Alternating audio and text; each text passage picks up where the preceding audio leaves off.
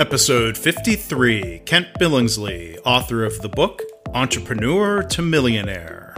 Yeah, and I love how you framed it favorite mistake. It's one of those, gosh, I can't believe I did it, but boy, did I learn from it mistake. I'm Mark Graban. This is my favorite mistake. In this podcast, you'll hear business leaders and other really interesting people talking about their favorite mistakes. Because we all make mistakes, but what matters is learning from our mistakes instead of repeating them over and over again. So, this is the place for honest reflection and conversation, personal growth, and professional success. Visit our website at myfavoritemistakepodcast.com. For links, show notes, and a chance to win a signed copy of Kent's book, go to markgraban.com slash mistake53. Please subscribe, rate, and review. And now, on with the show. Hi, everybody. Welcome to My Favorite Mistake. I'm Mark Graban. Our guest today is Kent Billingsley. He is the founder and president of the Revenue Growth Company, LLC. Um, Kent is known as America's revenue growth architect. He's an international expert who helps leaders around the world scale their growth and profitability using the resources they already have. So I'll be curious to hear more about that as we get into the episode. Um, Kent uh, has a book that was released in February called Entrepreneur to Millionaire How to Build a Highly Profitable, Fast Growth Company and Become Embarrassingly Rich Doing It. So, wow, that, that's. Uh, where where where'd the subtitle come from, Kent? And, and by the way, thank you for uh, for joining us here today. That's an interesting subtitle. It, it, you know, it's so interesting today for book titles and naming your products and services. You have to use keywords. You have to use words that are going to be searchable. And entrepreneur, millionaire, those are all searchable. But the word millionaire and billionaire, they've all been hijacked and they, they kind of have some awkward tonality around them. And, and still culturally, it's like, hey, I'm a millionaire, and and and that I, am not comfortable uh, watching clients, you know, become gaudy from their success. I, I, don't have a choice; I can do what they want. One other thing I mentioned about the book, um, Mark Cuban, who is in the billionaire with yeah. a B category, wrote the foreword. I don't know if he would have ever considered himself embarrassingly rich, but he's he's done very well, of course and um, he, he's embarrassingly rich too. Uh, I think early last year we flew on his. We did a guys trip on his new. Uh, I think it's a Bombardier 600. He has a Gulfstream 600. And um, I mean, it's a little embarrassing, a $60 million jet. And, and you know, the people that are servicing that and the limo drivers and all that, it's a, it's a little bit uh, embarrassing. He is, uh, a truly uh, a, a self-made multi-billionaire, okay. and uh, I've uh, I've actually known Mark for forty years. And I'm, if you want, I'll share a little bit of background with the foreword with him, if you like. Sure, sure, go ahead. Yeah, so so we've known each other for forty years. We went to the same college. We didn't know each other in college. We met in in Dallas, and um, uh, I, would known about his companies that he had started up, but I was kind of caught in the corporate world. I couldn't transition over. And then he uh, asked me uh, if I could come uh, help him with AudioNet, but I had moved to Hong Kong to help uh, run Asia for EDS. And um, when I came back from Hong Kong, I helped build out a software company. And then I was kind of retired in 2002. I'd really hit all my goals and, and hit the numbers. And um, we were enjoying some time up in his suite watching his Dallas Mavericks play basketball. It was about around 2002 late. And uh, he said, Well, what are you doing now? And uh, I said, Well, you know, I'm, I'm, I'm kind of trying to give back. I'm, I'm trying to uh, work with lots of companies. I've, I've learned a lot. I've had great mentors, all that. I've been very fortunate. I had a lot of success, and, and I'm giving back. And I'm working with a lot of companies now, entrepreneurs, CEOs, not just small companies or startups, but good size. And, and I went on to say that there's a pattern and a trend that I see, Mark, that's really awkward out there. And, and, this was 2002 kind of tech wreck space. So there was a lot of companies wiped out, a lot of wealth wiped out. And I said, the companies that are around today are, are really good at what they do. The, the people are passionate, the employees are driven. I mean, everybody is just killing it because, you know, we've just had this tech wreck. The problem that I'm seeing everywhere is the companies are great at what they do, but they're not great at making money at what they do they're actually terrible, and and most of them really don't make any money at all. And and I'm going into these companies to kind of teach them and show them here's how you create wealth. Here's this is very different than just starting, running, and growing a business. Creating wealth is how you make money without spending money. And I said, I just see this over and over in every kind of company and industry. And Mark looked at me and he said, You know, I agree with you. And then I said, As I get more case studies, I don't know, I had 20, 50, 100, I don't remember how many case studies I was building, but I said, as I get more case studies and I can validate the principles, the concepts, and all that, I'd like to put it into a roadmap and kind of a book. And Mark made the uh, commitment back then. I mean, you know, what's it been 18 years now? He said, I, I totally agree with you. When you write the book, let me read it. And if I like it, I'll write the foreword for you. Well, the last three years, I truly committed to finishing the book. McGraw Hill gave me a contract to write it, and I and I got it packaged up and uh, put it all together. And then several months back, I sent it to Mark, uh, and I said, "Hey, do you, you want me to write the foreword and you bless it, or do you want me to craft it, the talking points?" He goes, "Oh no, just send me the manuscript. I'll read it." He read through the manuscript. He read back, goes, "I love it. I agree with it. Here's your foreword." Uh, McGraw Hill saw the foreword, didn't touch a period, uh, didn't change a word, and, and, it went right to the book. It's about a page and a half. And net net, he's basically saying, "Gosh, th- this really is a roadmap. I wish I would have had this when I started my businesses, because it's more about wealth. It's more about profitability than it is just fast growth." And then uh, then he said it's a must read book in the foreword, and and and so um, I, I think that's really important for your audience because you know you you want to you want to find a path or a solution or a recipe that's been validated as many ways as possible. There, there are a lot of uh, speakers and books and stuff out there. Um, and and so you can get caught up in the experimenting and trying and testing. Oh, we did this for a while. Now we're doing this, as opposed to find a path, find a recipe, find a roadmap, make make sure it's proven, it's been tested, and then get on it and commit to it and, and stay on it and don't look back. So that's kind of the background, the story of, of how he was involved and, and uh, all that. Very cool. Um, so it sounds like there are a lot of mistakes that entrepreneurs and, and business owners make, and we'll come back and, and um, touch on that and explore uh, the book. And, and, again, it's the the main title is Entrepreneur to Millionaire. Um, but but Kent, as as we normally do here in the podcast, uh, looking back at the different things you've done, um, what would you say is your favorite mistake?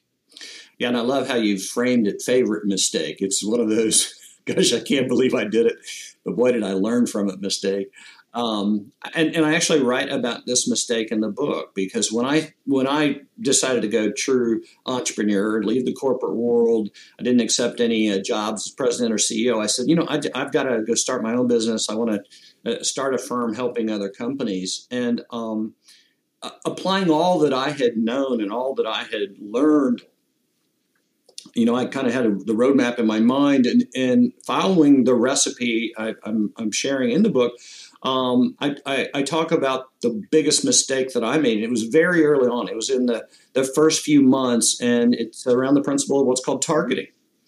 And um, the back, you go back 20 years and even 40 years in my career, uh, targeting was predominantly centered around uh, demographics.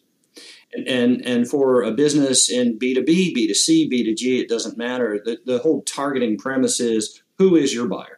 and how do you segment? How do you uh, uh, sub-segment? And how do you uh, stratify? I was a chief marketing officer of a, a billion-dollar tech services firm, so I had teams that were doing this kind of work. So it wasn't like I was new to this concept. Um, and so I had uh, started my business, and I had targeted where I just knew there was an absolute fundamental marketplace problem, an absolute pain point in every business. That's in the sales leadership piece. Um, at best, it's sales management, and that's just glorified deal makers, or it's a it's a redundant process police person. that's sales leadership in most organizations, and sadly, that's the Achilles heel because that's where the economic engine uh, should be full force. But it's actually held back because the uh, VPs of sales and sales management struggle. They don't understand systems thinking and uh, the principles. So I, I um, so I targeted, I said, wow, I can go into any tech company because I had just had 20 years in tech. I could go into any tech company and I could I could help a VP of sales double, triple uh, their their sales revenue, their profits, their bigger, better deals, higher margins faster because I had been doing that inside EDS. At one point in time, uh, they had me uh, working to provide the strategy on only mega deals that was everything above 500 million. That was average billion dollar deals. So I was responsible. I would fly around the world. I would fly in and I would lead the teams through the strategy work, the political strategy, the competitive strategy, the win strategy. I would provide the strategy work over a week or months for those particular deals. So, um, I mean, I've been trained and certified and tested. I, I was actually uh, certified the experts to go do this at one point in time. So my value proposition was so rock solid. I mean, it was just so compelling that that I got a little cloud, and I thought I'll just target uh, large companies, tech VPs. Uh, it doesn't matter what tech it is, service product. Um, and I and I started calling and meeting with them, and um, you know, six months went by, a lot of meetings, a lot of phone calls, and I just wasn't getting any traction. And I started to question everything. I think every entrepreneur or anybody running a business at some point starts to question everything. Am I, you know, am, am I way off? What's wrong? Is it me? Is it you know they're not calling back? And what's going on and and I I really was testing every principle and concept that I had learned and even the, the more from less in the positive way not the negative way and so I, I called back a couple of the VPs of sales and started just asking them and saying, you know what, forget the proposal, forget the engagement. Can can you just share with me how did our meeting go and what your thoughts and feelings were? And it took a few phone calls and some coffee sessions and all that. And it was interesting how my target audience, VPs of tech, uh, VPs of sales for tech companies, uh, bifurcated into these two parts. And and and the first part were uh, those VPs of sales that were killing it. They, they were having amazing success. They were they were on a rocket ship. Uh, they the, the clients were coming to them. They didn't even make calls. They took orders. Um, kind of like that was in the Cisco days. You just I remember that. It, I'm, I'm going way back here, but the Cisco guys used to hang around the fax machine watching the POs come through. They, they, they didn't even have to go out and make calls. I mean, how, how fun, right? Uh, for them for a while, and then that went away. Um, and then the other group of VPs of sales, or my target audience, uh, were struggling. They were under pressure especially in the public companies where you have to hit your number consistently and you've got that 20% compounded growth and and uh, you got competitors all over you. Um, they were experiencing a different set of emotions um, than the other uh, half of my target group those that were having success. And and as I continued to dig and, and listen, what I uncovered and discovered was the first group that were doing really well um, fairly arrogant, um, uh, in, in, many cases delusional about their competencies. Uh, they were more lucky than competent. Um, but their emotional context was, I don't need you. Go away. You know, I, am I'm, I'm, I'm good enough.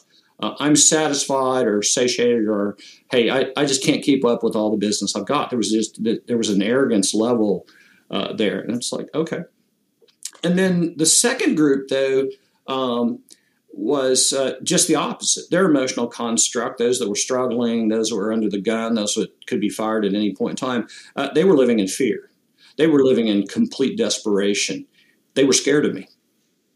And, and, and they were like, well, you're coming in here to just get me fired faster. You're going to come in here and find all the mistakes I'm making. You're, you're going to come in here and you're going to be the hammer that uh, the CEO brought in to replace me. Even I heard that one one time. You're going to be my replacement, and I and, and I just found I, I just found this set of conversations so shocking because it was so opposite of my value proposition. And I think a lot of your clients will experience this. What they assume and believe in their heart of hearts is their value proposition is just the opposite of how it's perceived emotionally with the buyer. That's why so many times I call it the pregnant pipeline. We have deals in the pipeline that just sit there forever, and and we're like, wow, is that. And I hear this, oh, the prospect must be stupid. I'm saying, well, they're not stupid. There's a reason, and it might be their emotional context is um, out of alignment. And and so talking with these uh, VPs of sales that were scared of me, I said, you know, it's just the opposite. I'm I'm in going to come in here to help you. I don't want your job. I don't. I don't, right. I don't want to be a VP of sales. I don't want to report to anyone. Um, I, am just here to help, bringing my 30, 40 years of expertise. And I've built to date. I've built over a thousand sales and marketing organizations around the world, from startups to some clients have thousands of salespeople. I can bring you phenomenal. I mean, I can just transform your world in a few meetings. And, and they were like, well, yeah, that's all good and great, but I'm, you know, I'm just, I, have just got to get this, and if I get a few more good salespeople, I just keep hearing all this swirl, I'm, and I'm like, wow. So, so I step back and I'm, I'm in my study at home, and I'm drinking coffee, and I'm going, oh my gosh, my target audience, which is so perfect, the demographic couldn't be, I mean, sharper. I mean, it's just crystal clear, is there. The psychographic, the emotional construct is so far off. And I, and I wonder. Well, I was uh, I was just going to ask you, you. You can say, um, "I'm not here to replace you. I'm here to help you." But if they don't know you and right. they're living in fear, they might not believe you, which is no bad reflection on on you, right? I mean, well, and that and that's the the point of all this, and and my learning the mistake was how the psychographic, their um, their emotional construct, is more important than the demographic and that's the mistake I made, and that's the mistake that's that. I mean, literally every company I walk into, I say, "Okay, tell me about your client." There's three components of a of a perfect client profile. Tell me about them. They said, "Well, what do you mean?" I said, "Share with me their demographic. How, how do you sort and stratify, segment a particular uh, prospect?" And, and they're pretty good at that, and that's because you can go on the internet, you can gather data, you can make a phone call, and you can buy those things. I used to buy those things from Nielsen and DataQuest and these kinds of companies. I, you know, I'd spend a fortune, sometimes a million dollars on the demographic data, sorting uh, trends and patterns uh, in markets. And so um, that's not too hard, but everybody can do it. The challenge is now the psychographics. When I say, so Mark, tell me about the, the emotional construct of your buyer and and and what are their feelings that actually are driving their decisions and actions or no actions? Because um, that both of my groups uh, those targeted vps of sales wanted no action with me. Uh, the, the first group was like hey leave me alone. My world is rocking. The second group is don't come in here and rock my world. I'm trying to survive and it's that emotional construct that what I call psychographic, and I talk about it in the book and, and explain it and how you do it. Um, that's the most important thing you should look at as you're working in parallel with the demographic. You want to do both, and that that's really the premise of my book. Is well, just don't do this and you're done. You've got to do these things in sequence, and you have to make them fit together. The synergy is what tells you what works. And uh, and, and I want to add one more one more point because this is absolutely so critical to any clients you have that are in the B2B space. And they are in what's considered a complex sale, multiple steps, multiple buyers, multiple decision makers, multiple emotional constructs. Meaning that they could be calling on the CEO that's saying, Oh my God, we got to do this. We're going to do this. I love this. And then you've got some influencer somewhere in the organization that goes, That's not going to happen here and, and I don't feel we need to do that. Or uh, here's all the pain and problems I see going through that to get there. And, and, and this is where so many salespeople and sales teams fumble today is they don't understand the emotional construct or the emotional value proposition. They're so focused – and the sales training programs are so focused on the logical value proposition, the ROI, that when do I get the payback, the IRR, internal rates of return, and, and, and uh, hurdles and things like that. They're so they're so focused on the financial side, and I and I help companies do that work at three point, six point, nine point value propositions. But you also must put in place the emotional construct that uh, psychographic, because it's the emotion. And I, I tell teams this all the time. I hope your audience takes this as a note. There's a reason that the word motion is in emotion. The word motion is not in thinking, it's in feeling. And how do they feel? And, and if you want motion with your relationships and your prospects and your opportunities, and, and even transitioning your clients from uh, whatever level of relationship to a higher level of relationship, it's all about the emotional construct. So, Kent, when you had that business and you, you had these discoveries here, you asked for feedback. Yeah you you probed into what was um, getting in the way of deals. What adjustment were you able to make, understanding yeah. those psychographics or those emotions? What what, what do you yeah, do then based absolutely. off of that so, understanding? Great question. So I went back to my roadmap and I said, okay, so let's start all over. What's the starting process? And it's what I call a fundamental marketplace problem. And and there I said, wow, what's well then what's broken the organization if the individual uh, doesn't see it or doesn't want it on their side, maybe they're the wrong individual. So then I started targeting the CEO to say, um, you know what, I can help you optimize your sales and marketing and your whole system. Um, uh, and actually develop your VPs of sales so that they can not just optimize or maximize for this quarter or the next quarter, but for years. and and that's where I started to connect because there were many CEOs that were saying, you know, we're getting the fast growth and the sales is killing their numbers, but it's but it's but our operations is the victim of all this business because it's not all good business. And and, and what we're finding is sales is uh, hitting their number and suboptimizing operations support and delivery. And, and, and now all of a sudden I talk about this in speeches that um, operations or delivery becomes the victim of sales success if it's not quality success. And and um, so what happens is many times operations or delivery has to come back and get involved and go, that's not a good deal, or that's a bad deal, or stop this, or whatever. But sales is over here saying, I don't care. I'm compensated and I'm rewarded for for new deals. If they have hair on them, they're bad, or you know, we misset the client expectations that can never be met. Then you know that's not our problem. We're off to the next deal. And, and what I found is I all of a sudden instantly connected with the CEO, the business owner, even the entrepreneur that said, okay, uh, we've, we've got to get a more holistic view. We've got to get out of the silos of, of its sales and then its delivery and then its uh, support and then it's marketing. Uh, we've got to get in more of a holistic where we're all working together to actually optimize because the, the and I had to spend the time to educate that I said, you know, even if your sales department is hitting all their numbers, that doesn't mean you're running an optimized organization. And I would explain that and I would show that. And, and then you could see the lights go on and I'm saying, not only that, here's what you're leaving on the table.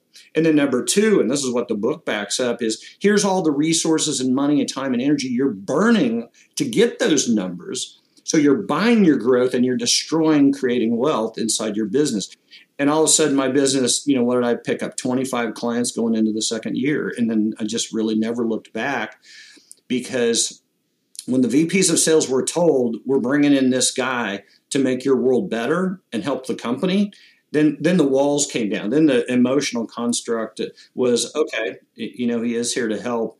And um, it was it was so interesting. And really painful mark because and this is why it's such a a mistake because in my heart of hearts, I so wanted to help these VPs of sales. I was I couldn't have been more pure in my intent. I couldn't have been more uh, uh, uh, deeper with my value proposition and my tools. But it didn't connect at all. And there are a lot of companies out there, listeners that you have, that they're experiencing this. They're saying, "Well, why why aren't we connected? Why why aren't clients coming to, uh, to us? Why aren't we attracting the perfect client profile? And so much of it's around this uh, psychographic is, is not either even understood or it's not prioritized. And I'll unpack that a little bit more and stop me at any point. What I mean by prioritized is that um, there are emotional states that we all have as humans, and um, but they're not prioritized. I mean, you can have fear and excitement at the same time. But but which one's the motivator? Which one is the driver that's going to bring change or a decision, and why? And then, even more importantly, is who's the most important influential person in the account if it's a complex sale what is their emotional construct and how would they prioritize it and so when i talk to teams about psychographics it's not that you can identify well they're frustrated and angry disappointed upset uh, pissed off i'm like well that's a great list but what's number one oh, I don't know number one. What did you ask them? Yeah. Yeah. It might depend on the day, even though, of which one is number one. I mean, like, you know, talk about complex sales, uh, people are complex. And, and you, you touch on a lot of points that I've had an opportunity to learn about you know, my, my background is engineering, you know, an MBA, and you would think I would be really heavy on the quant side, the logical, yeah. the math, the ROI. Um, but looking at, at people, and I've had opportunities to learn working in healthcare about um, counseling and, and, psychology. And the idea, um, the, the puzzling idea is that when change is logically a good thing, and part of our brain can say, well, logically, yes, I should do that, there are other parts of the brain that get in the way. We have reasons to change, we have reasons not to change the parallel I hear from you is that people people might say, "Well, I have reasons to buy, and I also have reasons not to buy." Where's that balance at any particular time? How do you help move them yeah. to feel safe or comfortable to say, "Well, I okay, I am going to buy." So, uh, and wow, we could spend a couple hours on that topic because it's so important. The first one is um, you you may never get everyone to agree with how they feel and and and that's where a big mistake today. Companies leaders are trying to create democracies. Everybody gets a vote. That can't happen. That can't work like that. You, you can't make decisions fast enough, and you may not make decisions what are best for the company. Individuals individuals usually make decisions what's best for them. That, so that's you, you, just can't have that. And I, I know people want it, but I'm saying that's how governments should work, but that's not how companies can work. The other problem you have is you don't have to make everybody happy. You have to make the right people happy. You have to identify those individuals that really have the company first and the client first for that company and, and align with them and let them deal with the others. And I, and I want to make this point because this is so critical in a complex sale, we can be naive, and, and, and, salespeople, a lot of them are just so naive just because they haven't seen it. They haven't been on the other side. I, have been an executive in a large corporation where I, I, I managed procurement. I, I watched the uh, $100 million decisions navigate through my company. I was, it was involved in them or I watched them from the side. Um, uh, the, the, the challenge there is that um, these complex decisions – uh, that go down uh, and have the emotional constructs. Uh, uh, there, there are, are, groups involved, and like you say, they change. Um, and so when they're going through their processes and changing, uh, some of these people are going to lose. And, and that's a very important point. And, and I just tell teams this sometimes, just so it's on their radar in almost every major decision, there will be losers. There will be people inside the company that their world is not going to be better. Matter of fact, their world might go away and and I sold outsourcing services back in the uh, early '80s, and which meant that we would come in and we would then take over. And I learned not to use that word after the second meeting. we would take over or assume control of all um, data processing, network management in the banks. It would be check processing, ATMs. We would now be a third party responsible for all that. You don't think there'd be some disruption? Uh, the MIS director or the CTO, I mean, that that was a freak out um, because they just lost their empire. There were people in there that had built their code and their programs, and they had created their career protection environments that were going to get blown up. Um, and so I, I was walking into sometimes a hornet's nest uh, because what those people were doing were actually holding the company back. But, but it was great for them, but not for the company. And the CEO would have to come down and say, we're, we're, making a major strategic change. We are now going to outsource to a third party. Uh, all uh, 80, 90% of all operations will now be assumed under control of this operation. The data centers will run around the world. They will no longer be located on site or slightly remote site.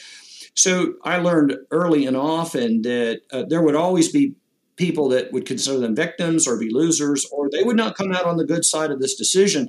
And you had to learn how to manage that inside that and, and deal with that emotional uh, uh, construct. Now, our, our, one of the things that EDS did really well, we were masters at the transition, masters at finding people's homes, finding people jobs, finding people career paths, actually giving them better career paths because they had more opportunities in larger companies than they did in small ones. But my, my point to the listeners is you have to understand, and, and um, sometimes in uh, simple sales, transaction sales, that can happen too. But always in complex sales, there will be losers. There will be people that will become victims, or their world won't be better. And you need to factor that in. You need to look at that emotional state. So let me share with the audience. So how do you do that? Well, the way you do that is your internal folks, your coaches and your sponsors, you talk through this with them. And it probably wasn't until I don't know how many major contracts I had put together to where I made that part of my agenda was somewhere in the process. I'd say, Mark, we need to have a meeting about some people and their feelings and where they're going to be on the other side of this decision. And I learned to discover that was one of the most important meetings I ever had because the, the, the marks of the world would say thank you.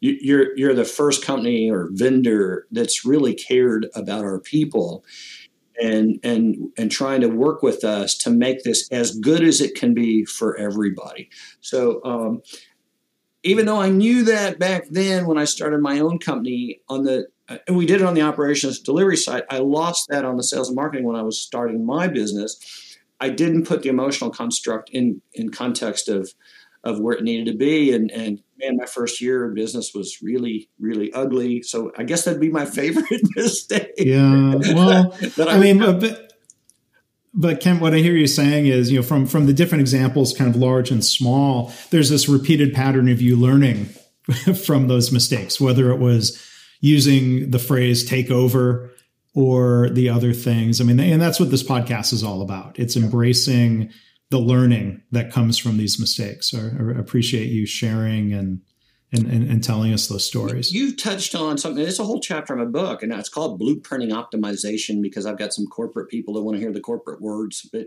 uh, in reality, so what's it mean? yeah, in, in, in street language, it's it's continuous transformation, continuous change, continuous adaptation. Uh, to what's out there and how things are different, and and you know we're I don't know we're pre-COVID or in the eye of the storm, you know, depending on what news site or feed you read that day. Um, all I can say is things are different and they're not going to go back and they're not going to, we're not going to uh, renorm or whatever. Things are different. And a lot of fundamental marketplace problems that companies were solving are gone, are changed, or must be satisfied in a completely different way today. And so uh, you bring up a great point. I call it um, uh, accelerated learning, feedback learning. Um, that has to become a core competency inside your business and uh, I, I spend another chapter uh, talking about how uh, when you start this roadmap, at some point in your roadmap, you've got to go back to the beginning again and retest it. And I recommend every year you go back and start with the FMP and say, what is the fundamental marketplace problem? Does it still exist? Has it changed? Have the competitors satiated it? Do we need to readjust our model? Uh, I've had to readjust my models. Uh, the, the event speaking business got totally wiped out. I can look at my calendar now and I see live events coming up in the next uh, month, uh, it, even without Texas fully opening, but they are this week. Um, we're having live events. I've, I've, done two or three now, and I've got uh, several scheduled. Uh, that's that that's so exciting, but they're different. They're limited. Some people won't show because they're still nervous. The world changed, and you know we we we've got to adapt our models. I'm really fearful, Mark, that one of the great mistakes that companies are making, and I'm seeing it uh, dealing with clients, is they're just waiting for things to go back to normal. They're just holding on. Um, and, and, and just knowing that, okay, well, business is coming back. We can just go back to what we were doing and, just doing it the same way. It's a little tougher. Uh, have to spend a little more money. I mean, I, I, just hear this and I'm like, that that you didn't learn. Uh, you got beaten up, but you didn't learn from COVID. You've got to readjust, maybe completely transform your model. Uh, I'm getting a lot of feedback that uh, a favorite chapter for people is when I talk about multiple revenue streams. That that you've got to have this Goldilocks of revenue streams today because that one or two that you had, that one product or service, uh, and way you, the way you were making money off of it, you need to find other ways to make money off of it. What I'm not saying is you need more products and services. What I'm saying is you need to find more ways to make money off that same product and service and additional revenue streams to protect yourself. I use a lot of examples about restaurants just because we all eat at them. Those that had one revenue stream walk in traffic, um, either the traffic left or um, the, uh, the the government shut them down.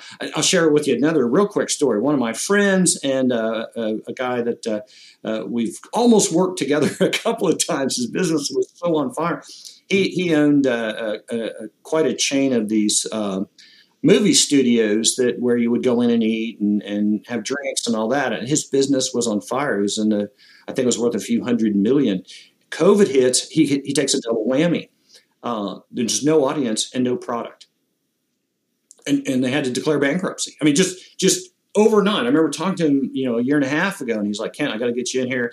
We got to work on the corporate sales side. Where our, our, our, venues are doing great, but we, we just struggle with the corporate B two B. See, his B two C model was rocking. The B two B model was stuck because it's a complex sale versus a simple sale. And and I remember talking to him, and I'm like, at some point in time, we'll work it out. I'll get the bandwidth. We we can work together. And then boom, he just absolutely got blown up and um, because two two dramatic uh, tsunamis, the no the no clients and no product. The, the, movie studios couldn't make movies, so they couldn't send anything. And and and so now you know you got to go back and look at your model. And say, okay, what? How do we do this differently? Well, they instantly stream. They do other things today uh, to do that, and you can have home watching parties. I mean, there's all kinds of ways. So I, I really hope, in your listeners, I hope they don't just go back to the way things were and just accept less business or smaller business. I want them to go back and say, you know what, how do we readdress the fundamental marketplace problem? If it is still the same, which it rarely is, how do we address it differently to start to create wealth and optimize the money we make. So, um, final question. You know, Kent, you mentioned EDS, yes. and you, when you joined the company, uh, in, in, a way, maybe it was you know at, at the peak of Ross Perot. You know, I really you know uh, admired him. He he was one of a kind um, as an outside observer, and part of my perspective was growing up around Detroit when he uh, was on the board of General Motors and um, famously butted heads, and I think the company was far worse off uh, for for having cast him aside. Um, I want to hear your perspectives on EDS and Ross Perot. Yeah, so I had moved to Dallas in the '80s. That's when I had met uh, Mark Cuban, and uh, I was uh, I was brought to Dallas by a division of PepsiCo Frito Lay, and I was in their management training program, and I was working through the ranks, and just a great company, tremendous product. I mean, who doesn't like Doritos or Lay's or Fritos? I mean, come on. And um, I kept hearing these stories about this little squeaky guy who runs this company over on Forest Lane, and, and he really secretive what they do, but they do these government contracts. And, and I heard this concept of information processing services, and, and, and, and I couldn't swallow that in one gulp, and I had to chew on that and ask my friends, what is that? What does it do? And, and no one really knew. And so I started researching the company, and I'd listen to him speak, or he'd be on the news, Ross Perot and and I just got this feeling inside, and, and maybe this is a definition of leadership, but I said I have I have to work for this guy. I I have to be part of his company. I called them and I told them basically I got the HR department, or I don't remember where I landed, but I said um, my name is Ken Billingsley, and I, I have to come work for you. And, and what were their psychographics about that? No. yeah. And they, and they asked me about my background. They go, You're not a fit. And I go, well, I've heard you've got some kind of training program or something, in marketing development, or I know you've got SE development. I don't want to be an SE, but you've got marketing development. I have a marketing degree, and I and I came in from every angle, and I had to go through a series of interviews and team interviews, and I kept hearing no everywhere I went, and and I finally they let me in. Oh my gosh! I, and well, um, and they're, they're and I had to go through 13 months of development before I could make a sales call. Now I came over as a marketing a sales director, and I still had to go through 13 months of their development program, their marketing, sales, negotiating, dining school, dressing school, everything to learn how to sell multi multi million dollar uh, agreements and, and and and and services agreements, not product. And so uh, I was so on board and my first six months were a disaster. I couldn't spell DP. I didn't know what we did, and and uh, at the end of graduation, we had seven days of testing and role playing, scored role playing, to fire you. It was it was like an apprentice that every month several people in the class got fired.